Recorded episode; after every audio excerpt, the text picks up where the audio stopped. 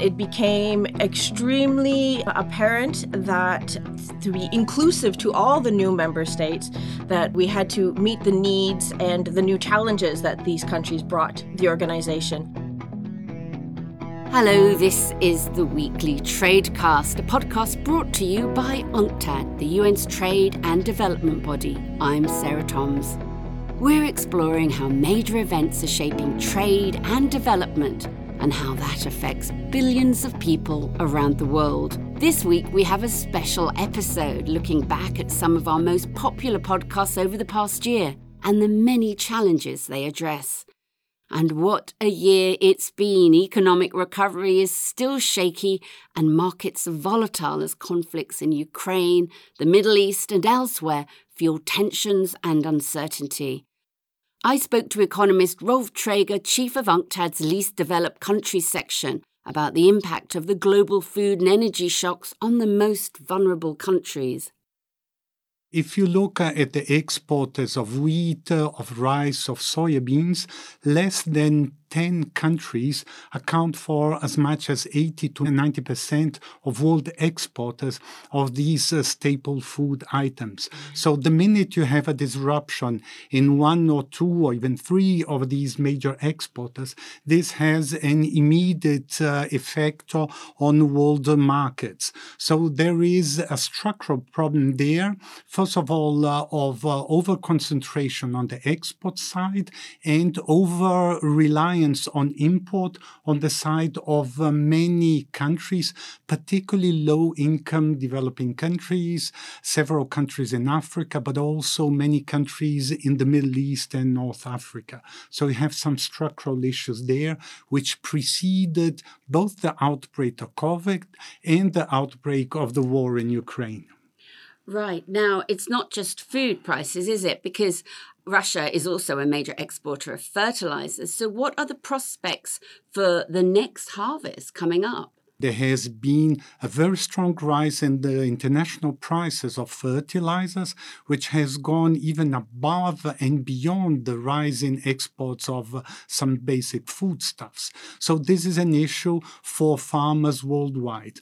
But how do these countries react? That's quite different among different types of countries, meaning that high-income countries, rich countries, they can afford to subsidize their farmers and the costs of these farmers in terms both of fertilizer costs but also fuel costs. So they can moderate the price and the cost increase for their farmers. But the real problem is for low-income countries, for LDCs, whose governments cannot afford to subsidize the costs of their farmers. A global cost of living crisis persisted throughout the year with inflation high. Huge numbers of people have felt the pain of a sharp rise in interest rates. That's put extra debt pressure on everyone, but particularly developing countries. I asked Daniel Munevar from UNCTAD's Debt and Development Finance branch to put the credit crunch in context. We're dealing with a global problem that no individual country can solve by itself.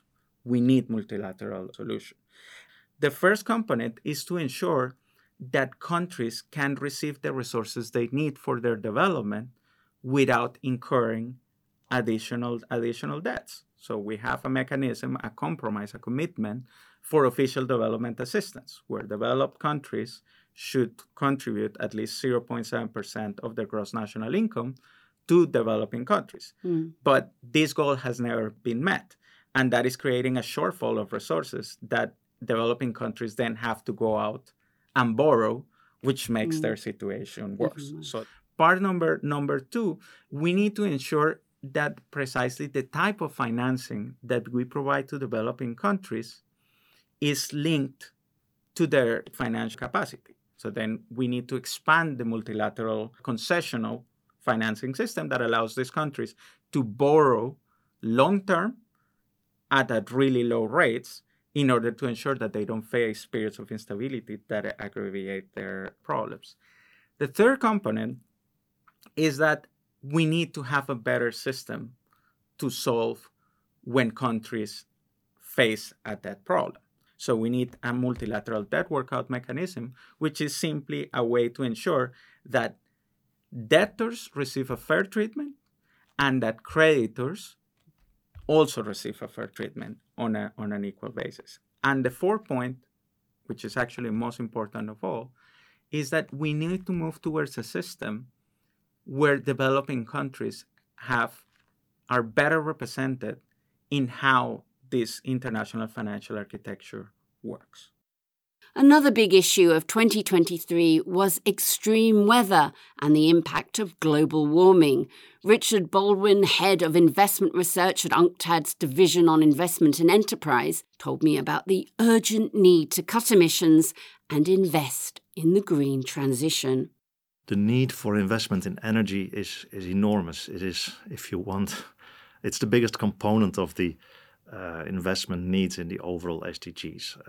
And that is because it touches on multiple sustainable development goals and, of course, on the objectives of the Paris Accords, right?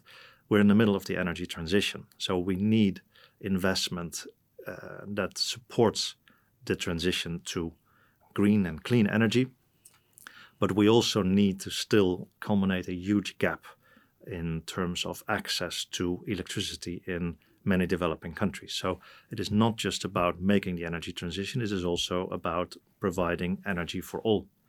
And in addition to that, with the recent energy crisis, a third objective is now at the fore in many countries, which is energy security.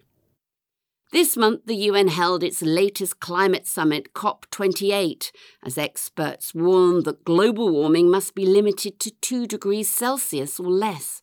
To understand how trade can make a big difference in protecting the planet, I talked to Chantaline Carpentier, head of UNCTAD's Trade, Environment, Climate Change and Sustainable Development branch. Until very recently, the climate community was not really looking at trade as a mean to help achieve the goals. And the goal is to stay within 2 degrees increase, but ideally less than 1.5 degrees, because we know that the impact are increasing exponentially as we get higher temperatures. And so we see this as a real opportunity because on the one hand, trade contribute to a quarter of those emissions, but trade could also be helping us to reduce those emissions. For instance, by allowing access to the technologies to those countries to transition away from fossil fuel to renewable energy, to allowing consumers to have access to environmentally preferable goods and services at a cost that is affordable. Trade is part of the problem, but it's also part of the solution. Technology is transforming every aspect of our lives, how we work, eat, shop, travel and interact. I spoke to Torbjorn Fredriksson, head of the e-commerce and digital economy branch, about the risks and the opportunities. There are so many opportunities from digitalization that we are already experiencing. If you just think about the developments of the past 10, 20 years, how we are able now to pay with our mobile phone, how we can communicate with each other in different ways, how we can buy things online, how we can get things delivered to us digitally that we had to go to meet someone in person to have delivered before. So there's a whole range of things. And we also see the growing reliance on data and various digital solutions offering completely new opportunities for addressing some of the biggest development challenges that we are facing here in the world. At the same time, this is happening in a very uneven way across the world. So we see that if you took the case of e-commerce, for example, we know that in the most advanced economies, virtually everyone buys something online every year. Whereas in the least developed countries of the world, maybe 5, maximum 10% of the population is currently engaging in e-commerce. And the same thing applies when you think about how we can leverage all the data that is being generated online. And we don't have the same ability around the world to make use of this data. And there is big concerns that a lot of the value that is generated in the digital economy ends up in the hands of a relatively small number of players, especially the big global digital platforms. And that is raising questions about how the distribution of the gains is taking place and how we perhaps need to think about new sets of governing this evolving world.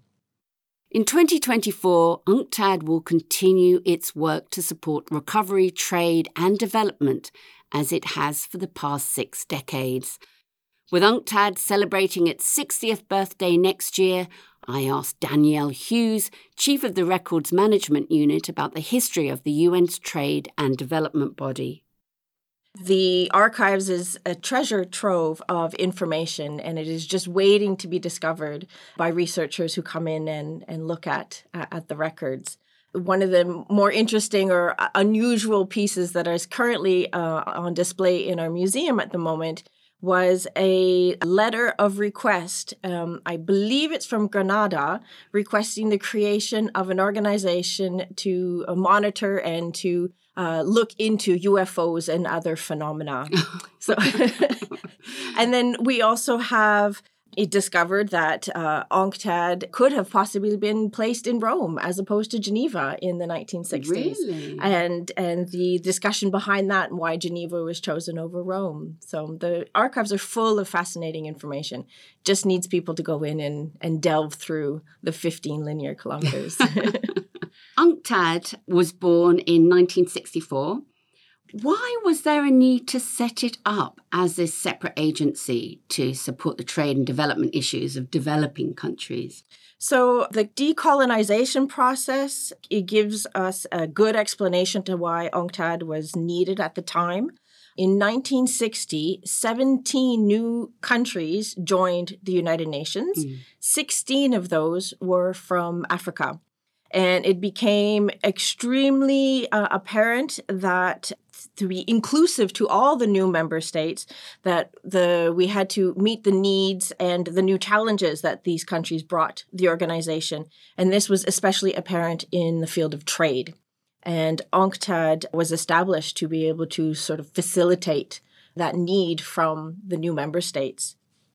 So that's it from all of us at UNCTAD for 2023. The Weekly Tradecast will be back soon on January the 11th, but you can keep up with the most pressing issues around the world of trade and development on our website, unctad.org. I'm Sarah Toms in Geneva. Happy holidays and best wishes for the new year.